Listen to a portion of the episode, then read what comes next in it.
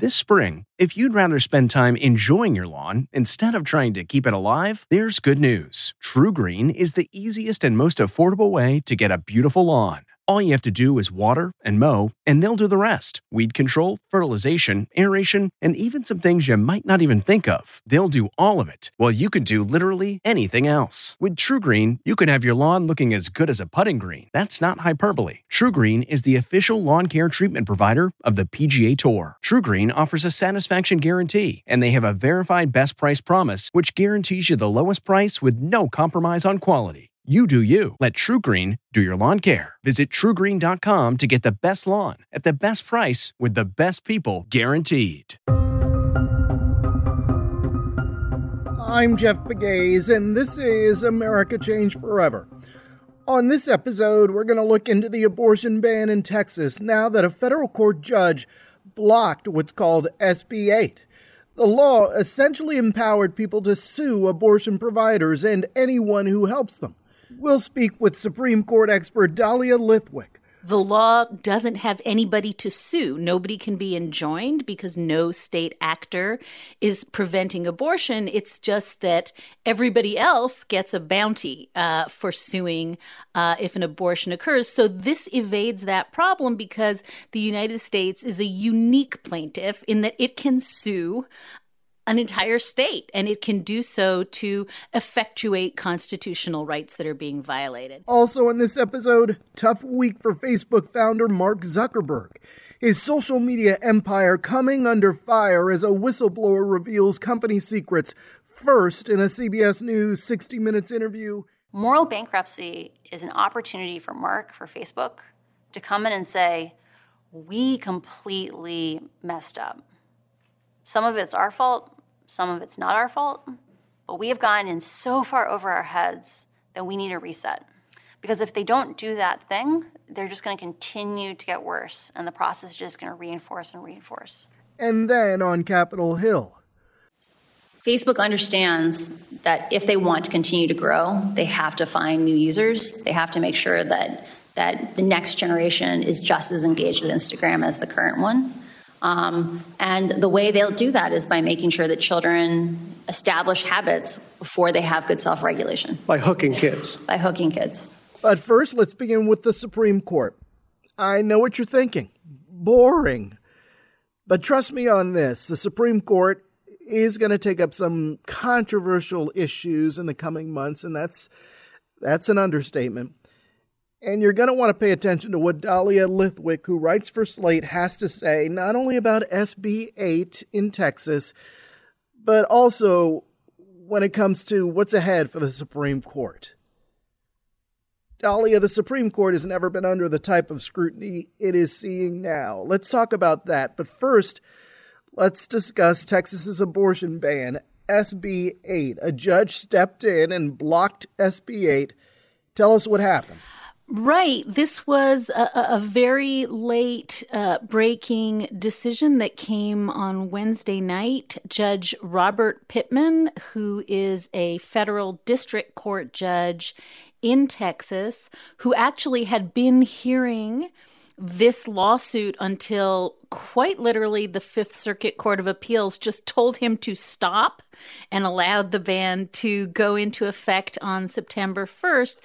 So Judge Pitman uh, then received, and I think we talked about this when last we spoke, um, a, a, a urgent petition from the Biden Justice Department saying, now we want you to enjoin it. After the Supreme Court declined to stop S B eight, the Justice Department essentially filed a petition with the same Judge Pitman saying, we are not asking you uh, as anything other than the United States of America to stop the state of Texas from doing this. So in some sense, the standing problems that are created by the law, because as I think we talked about, the law doesn't have anybody to sue. Nobody can be enjoined because no state actor is preventing abortion. It's just that everybody else gets a bounty uh, for suing uh, if an abortion occurs. So this evades that problem because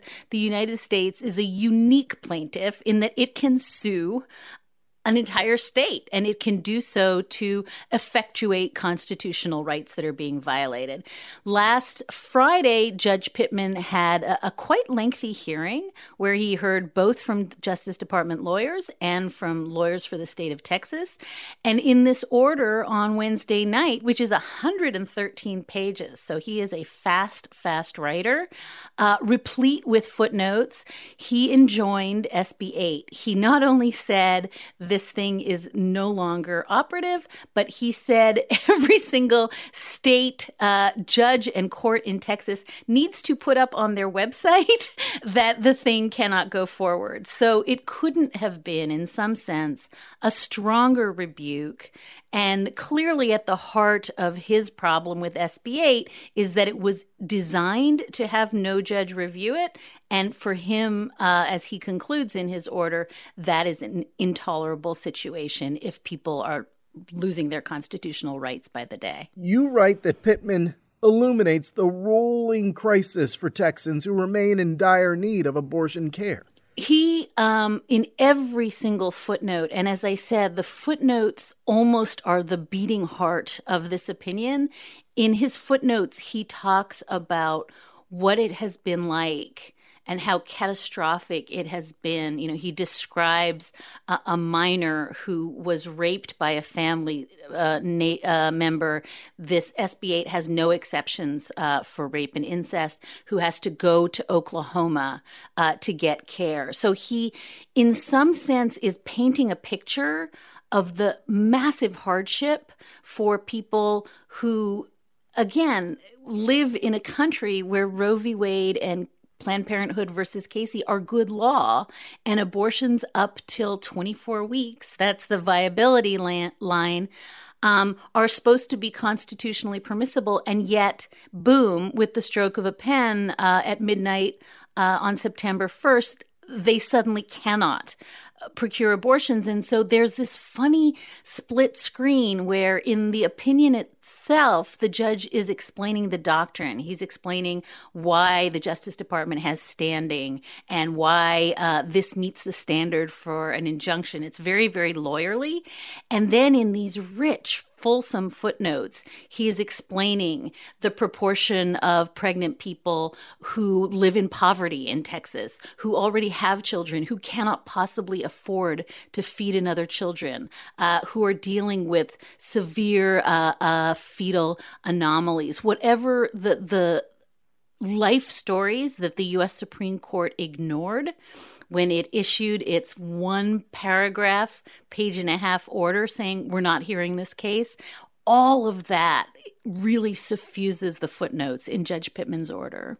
How often do we see a lower court that is critical of a decision that the Supreme Court made? I mean, you see it. You see it uh, increasingly, I would say, often in the polarized times that we live in. And so, for instance, we've seen lower court judges for years now, uh, particularly some of Donald Trump's very, very uh, abortion uh, opposing judges, extremely critical of the Supreme Court in their writings and willing to say Roe v. Wade was wrongly decided, or willing to say Obergefell, that was the marriage equality case, was wrongly decided. And, and so you do see that kind of very polemical um mistrust of the Supreme Court. What is interesting in this is that in his concluding paragraph, um, Judge Pitman goes so far as to say,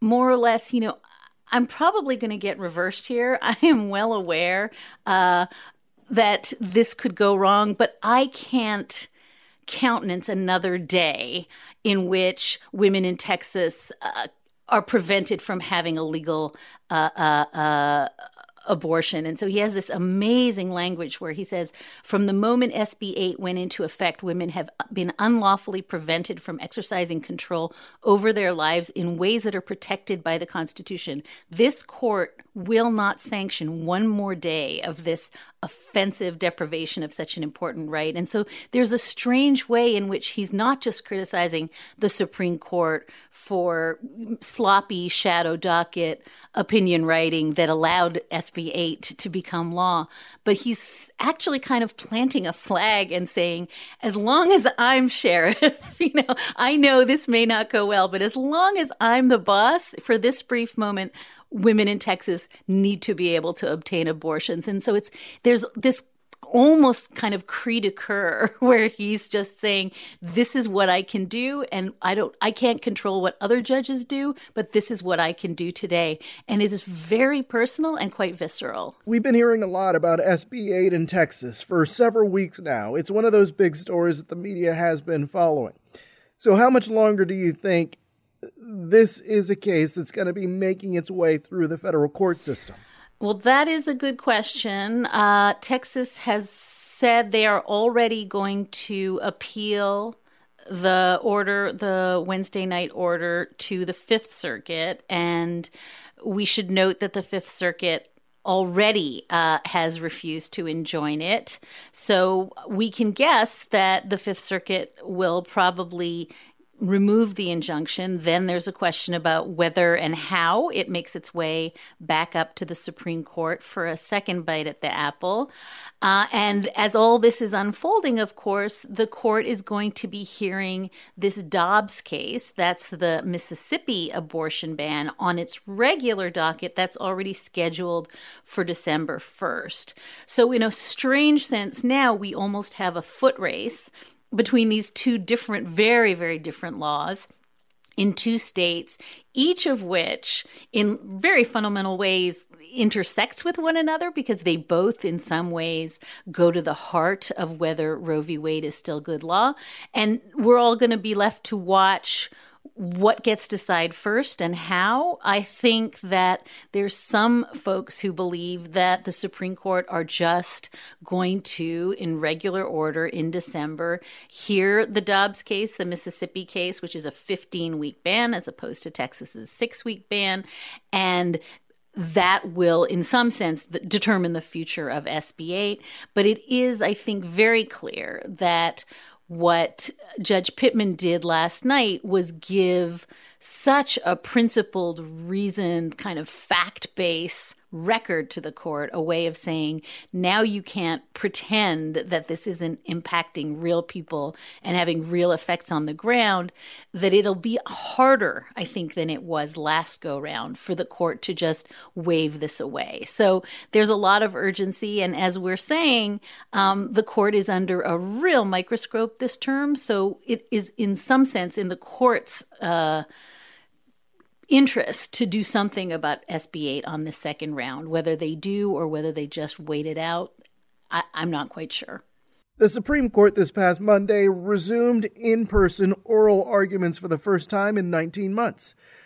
What we're hearing with the cases on the docket is that this is going to be, or at least it's expected to be, a politically fraught new term. Why do people anticipate Supreme Court-style fireworks? Well, I think that the best answer to that is that this would have been a really high-octane term, even absent all the stuff that we've been talking about. So even without the drama of S B eight playing out in September, even without four of the justices in the last few weeks giving very, very Uh, I would say out over their skis speeches, insisting that all the politics notwithstanding, the court is not political.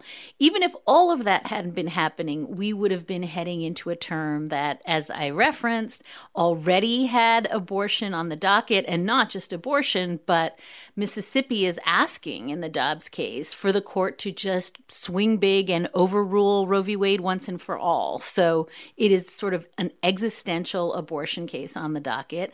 There's a major guns case on the docket that is going to um, really, really potentially expand the scope of what individual right to bear arms means. And it would not only really push beyond the scope of what the Second Amendment currently protects, which is gun ownership in the home, but allow folks to, to, to leave their home, to carry weapons, uh, which would really unsettle a lot of state licensing regimes. So that's on the docket. We've got religious liberty back on the docket. We've got um, affirmative action possibly coming onto the docket, and, you know, a whole bunch of, I suspect, COVID vaccine uh, objectors are going to show up. So this is one of those powder keg terms. And in a lot of ways, the unforced error of both mishandling, I think, S B eight and then having these very, very partisan, fraught speeches by individual justices has dialed it up even higher, which is why I think you were right when you started. Um, I have not seen in my two decades of covering the court a term that has opened this fractiously and this this sort of degree of anxiety on the part of the justices about what the public thinks of the court. Public approval ratings for the Supreme Court are in the tank. I guess they're in the tank like every other branch of government. Well, I think that's the good news, right? The good news is even though they're in the tank, they still are somewhat higher than other branches of government, but by the court's own standards, and certainly in the history of the Gallup poll, for instance, the court has never had rankings this low. And interestingly, that's across the board. That's not just uh, Democrats who don't like what the court did on the shadow docket this summer. It seems that there's just that general public malaise about mistrust of institutions has really leached into the court. And I think a lot of Republicans are very angry that the court, for instance, didn't take part in Donald Trump's uh, request that they set aside the twenty twenty election. So this is weirdly bipartisan court hatred. And um, the numbers are not only historically low, but they've dropped really quickly over just a few months. And so the court, and this is the part where, you know, the civics lesson kicks in, which is the court doesn't have an army and the court doesn't have, you know, a, a, a police force. And if the American public stops believing in the court, simply refuses to accede to court decisions, there's absolutely no mechanism, constitutional or otherwise, for the court to enforce its will. And, you know, one of the things that Justice Stephen Breyer, who's just got a brand new book out about this and is talking about this on all the shows, keeps saying is the miracle of Bush v. Gore uh, was that the American public didn't agree with the court decision, and yet they agreed to live with it. That is the miracle of the American belief in and respect for the court. And so when the court loses public esteem, it's not the same as Congress or the executive. It's not the same as any other government institution losing public esteem, because every other institution has other mechanisms to protect themselves. The court has nothing to protect itself other than the public conviction that, that what they are doing is law. And that is why I think you're seeing this immense blowback, including, by the way, Justice Alito giving a speech last week at Notre Dame, really punching back on the idea that there's this nefarious shadow docket of late night orders. I think the justices are more anxious about their legitimacy than I have ever seen. Is it that the media is focusing more on what these justices are saying publicly, or is it that the justices are going public more often? I think it's both. I think that historically, um, when the court is quietest, Uh, public regard for the court rises, and whenever the court does things that seem very partisan or political. So I'm thinking now of, for instance, Bush v. Gore or uh, the Shelby County decision when the court uh, kind of cut out the heart of the Voting Rights Act, or um, Citizens United when the court set aside uh, campaign finance uh, laws. That's when public regard for the court really plummets. Uh, it almost doesn't matter if it's to the right or the left. The American public gets very, very, very anxious when the court starts to wade into what looks like partisan politics. I think actually that's the reason the court did not get involved in Donald Trump's election litigation. But I also think it's true that this term, again, I haven't seen until this term, I think, as many mainstream journalists previewing the coming, you know, calendar and the docket and what's coming up spend as much time on the things you and I are talking about, whether it's S B eight or the so-called shadow docket, these late-night unsigned orders, uh, or the public uh, opinion polls. That stuff is all leaching into the court coverage.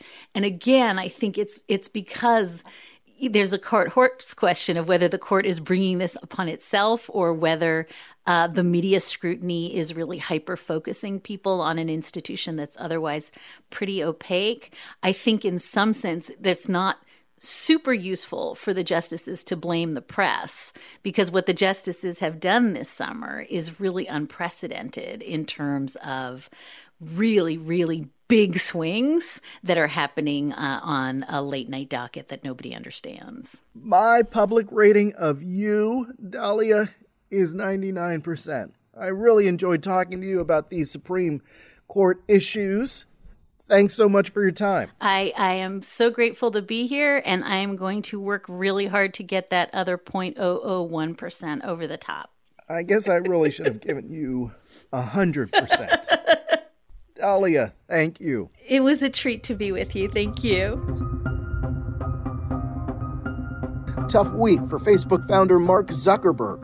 His social media empire coming under fire as a whistleblower who used to work for Facebook reveals company secrets for the first time in a C B S News sixty minutes interview, and then later on Capitol Hill. Mario Solís-Marích, founder of Targeted Technologies, a marketing firm that focuses on social policy issues, is with us now. After this testimony on the Hill, what are your initial thoughts? Well, the testimony on the Hill doesn't come as any surprise to any of us who have focused on digital marketing for the last several years. I mean, everything that was said there seems to match uh, the experience that those of us in the field have had. Um, even though uh, Facebook itself is really closely guarded. So they don't, you know, they don't give us a lot of information to work with.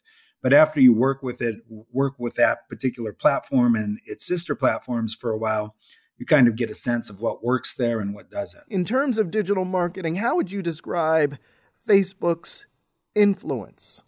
Facebook is the biggest kid on the block by far. Uh, every every once in a while, somebody says, oh, you know, Facebook is smaller or not as effective, you know, Instagram or TikTok or whatever, you know, whatever the the new platform is, is taking over. But when you look at the actual numbers, Facebook is gigantic, and it is still the biggest player. It's still the most powerful player. It's still the most uh, influential player. And apparently, it's the most ruthless player.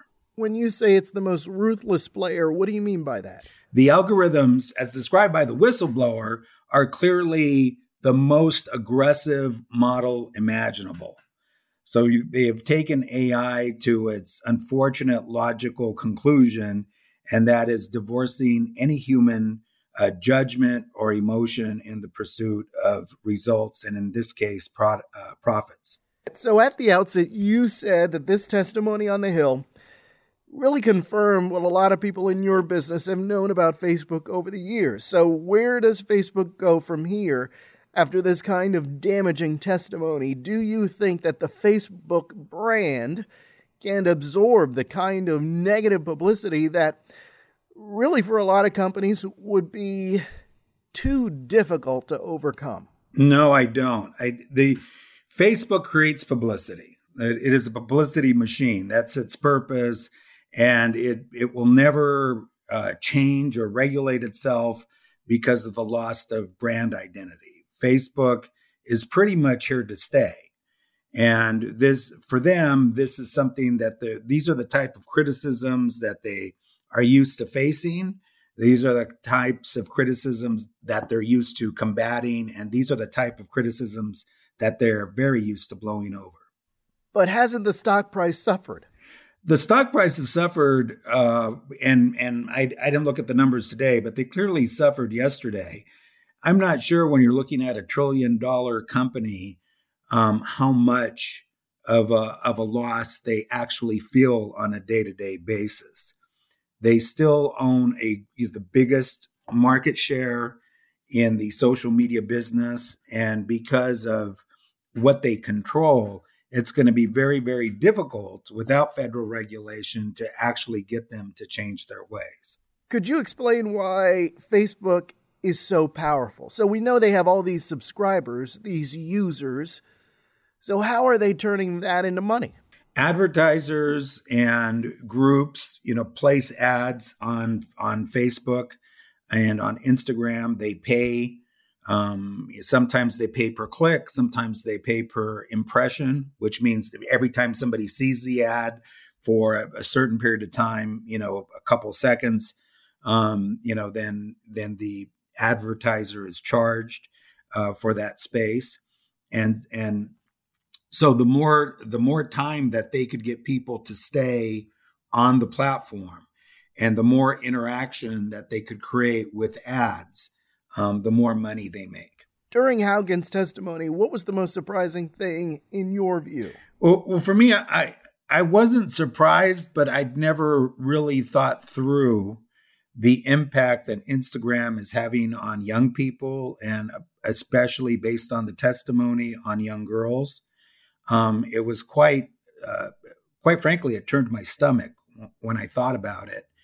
And I think that while Uh, you know, all of us in the industry have positions to protect. I think politicians, of course, have been at odds uh, with each other over social media platforms on the issue of how it affects um, the way America's children see themselves and think about themselves.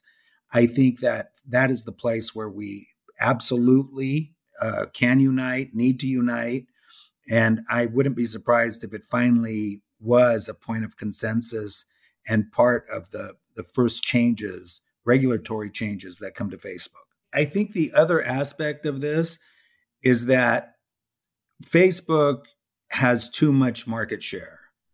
And between Facebook, WhatsApp, and uh, Instagram, these are three separate companies. And I think it's time for regulators to step in and break them up. Why do you think that is necessary? I mean, there has been a lot of talk about that for some time, but it hasn't happened. Do you think that this is the time when it will happen because of the testimony this week? Does that lead to a bigger push to break up Facebook and Instagram? I, I think that what happened on Monday was a clear demonstration of how much power in the marketplace they actually have. When Facebook went, went down, you know, literally, you know, hundreds of millions of people throughout the world, you know, could not communicate with each other.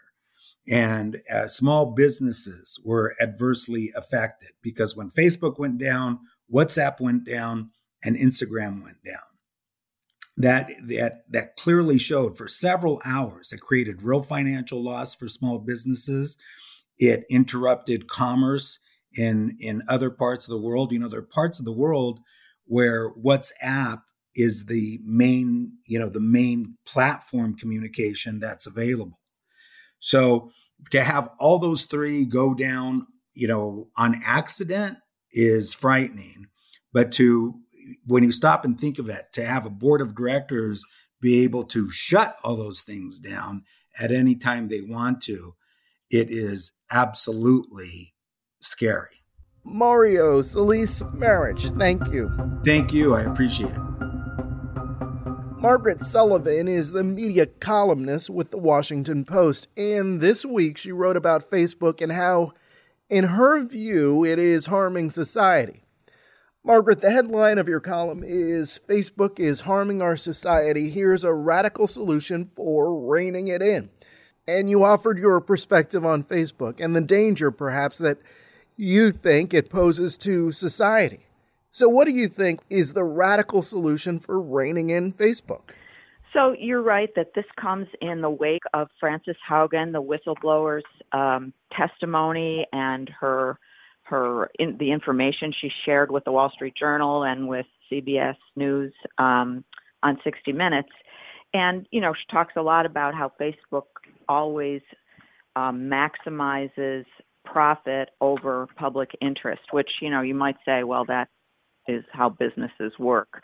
But it's pretty insidious with Facebook because of the particular way they do things and the huge impact they have on society. So my idea, which actually is uh, something I I was talking with a former F C C commissioner, Tom Wheeler, former um, actually chairman of the Federal Communications Commission.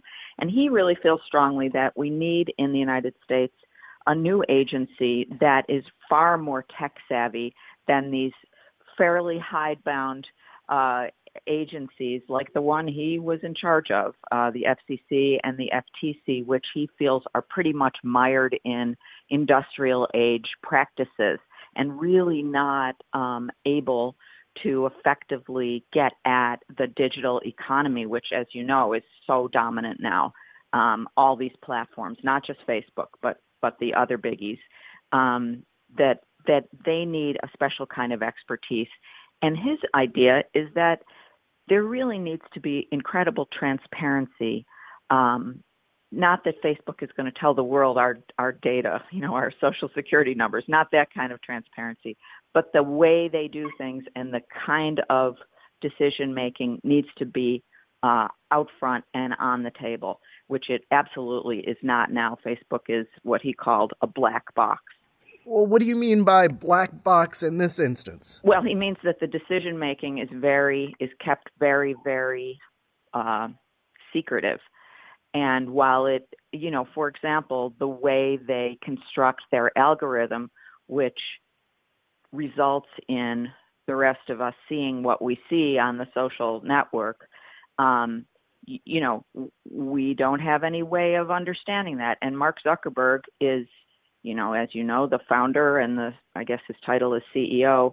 Um, he's really has incredible power and influence um, with very, very little accountability. Um, this is now a nearly tre- three trillion, no, it's nearly a trillion dollar company, and it has nearly three billion users around the world. So it is singular in its size and influence and the effect it has on us when it spreads misinformation, when it feeds people's desire to uh, click on outrageous content and keeps giving them that, you know, at the risk of everything else. I watched a lot of the testimony on the Hill. I've written a book about misinformation. Why is Facebook being singled out here when there are other platforms like Twitter, for example, where you see a ton of misinformation? Sure, but Twitter's not nearly as big and not nearly as dominant. Um, and, you know, Facebook, I think, is, you know, absolutely dwarfs Twitter in terms of its influence. I mean, this is not to say that there isn't misinformation spreading in many places, including on, uh, you know, cable T V. You know, that's absolutely the case, and uh, and that's a problem too. But I don't think there's anything quite like Facebook in terms of its uh, influence and dominance. And it, you know, uh, we need to be careful when we think about reform, because there are free speech implications here. There are First Amendment implications here. We want to be careful, but we also don't want to just go, oh, well, there's nothing we can do about it. So to your point, this misinformation, it's all over the place. Oh, yeah, absolutely. There's no question about that. But a lot of it then spreads on Facebook because people, regular people, take that misinformation that they may have dreamed up or heard from their neighbor or saw somewhere else, and they post it on Facebook, where it gets magnified and sent out into the world in this in this very um, you know supercharged way. So um, you know, and I think that the whistleblower's you know major point was that Facebook has the ability to turn down the volume on that stuff so that their algorithm doesn't serve it up as as a sort of top choice. Um, but they don't do that, because when they do, and they actually did do it before the twenty twenty election, when they do, it keeps, it, it inhibits profitability. It keeps people from clicking as much, because people like to click on crazy stuff and outrageous stuff. So what happens then is that they click less, they see fewer ads. And as you know, Facebook, you know, I don't think everybody totally understands this, but Facebook is an advertising company. And everybody says, oh, well, it's free. I use it for free. Well, when you're using it for free, there's there's actually a price being paid. Are you a Facebook user? I have a Facebook account. I'm not on it very much, um, but I think, you know, I'm a I'm the Washington Post media columnist. I write about this stuff. So I'm on social media and I use it. I'm familiar with it. Um, I would even say that I've enjoyed it sometimes, um, but I also see its dangers. And, you know, the other thing is, is the company that Facebook owns, Instagram, which has such a huge effect on young people because it's used so much by young people. And, you know, they have data too. Facebook has data too that shows that, you know, the harm to young people's mental health that is done by the way certain kinds of things are emphasized. I personally started turning to Instagram because I thought it was less harmful or less negative. But what we're hearing now is that even those Instagram pictures can have a harmful effect. Right. For a lot of young women, particularly girls and young women, um, there's a real effect on body image and how you see yourself and how you compare yourself to other people. And, um, you know, and that that's pretty hard to to regulate or do anything about. I think that is totally built in, but it's good to know about for parents particularly, because, you know, they may want to take some efforts to to limit their their children's use of it. And, you know, Facebook just decided against something they had been planning, which was an Instagram for little kids. Get them early, you know, and get them. And there's a, there, you know, I was going to say, get them addicted. There's no question that there's an addiction factor here too. Although they call it something like problematic usage. But when they say that, they're talking about addiction. It's, it's a euphemism. What stood out to me from that hearing is how she compared the addiction to social media to an addiction to tobacco. Well, I think the tobacco um, Uh, comparison has come up here too, because what started to change the way we saw this, the tobacco companies and the cigarette companies and smoking was, you know, when when all of this information came out about what the tobacco companies really knew about how harmful it was and how little they were interested in doing anything about it. So there's a, also there's that comparison, which is, you know, this kind of information can change the world. I think that Frances Haugen, the Facebook whistleblower, is brave. Um, you know, she has put herself at risk. She did remove these documents um, from her employer and is, you know, attempting to get S E C whistleblower protection, but you never know. And um, I think that what she did is public, is oriented toward the public interest, and is, it shows courage. Margaret Sullivan, thank you so much for your time. Facebook's global head of safety, Antigone Davis, joined C B S N A M to respond to the testimony.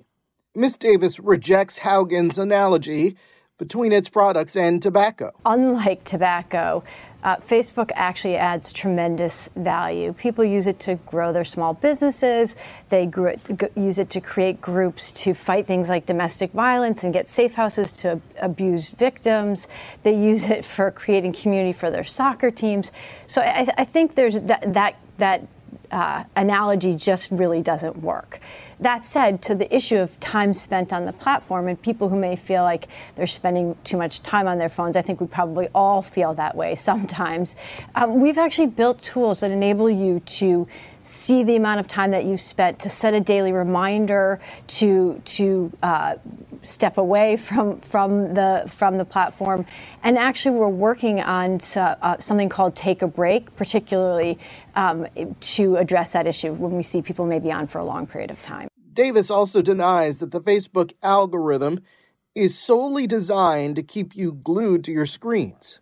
So our algorithm is designed to connect you with things that you've shown an interest in and things that you've engaged with, but it, it takes in numerous signals. So we also have components of the system that actually reduce, for example, clickbait, which, which is something that does get people engaged, but it's not actually positive content. And so we ha- we put in a number of, of different uh, different signals. We're really optimizing for a positive experience for people.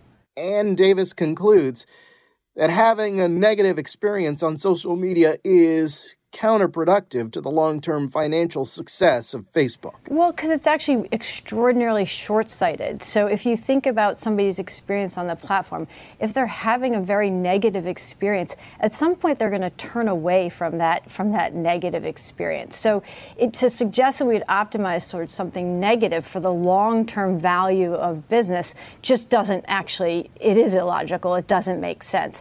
And to just give you an example of kinds of changes that we've made to ensure that people are having a positive experience. We adjusted our algorithm to basically optimize for meaningful social interaction. So, for example, if I engage with my mother-in-law's knitting post a lot, I may see more of that kind of of that kind of content.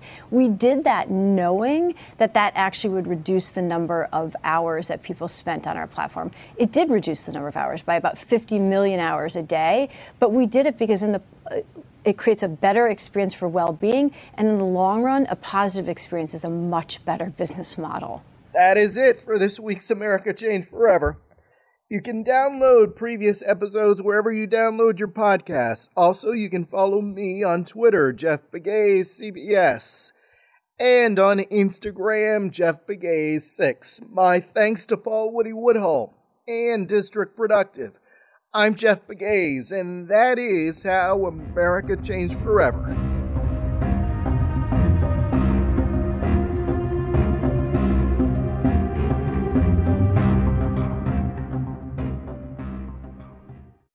The Hargan women seem to have it all. From the outside looking in, we were blessed. My mom was amazing. But as detectives would soon learn, there was a lot going on inside the Hargan household. Ashley and I have been calling my mom and the house and Helen.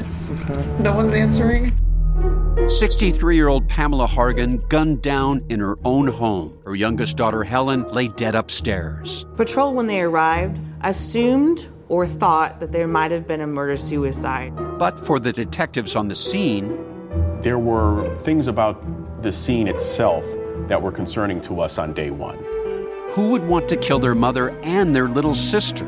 There is no boogeyman here. It is exactly who we think it is. I'm Peter Van Sant from forty-eight hours. This is Blood is Thicker, the Hargan family killings. Listen to Blood is Thicker, the Hargan family killings, starting May eighth, wherever you get your podcasts.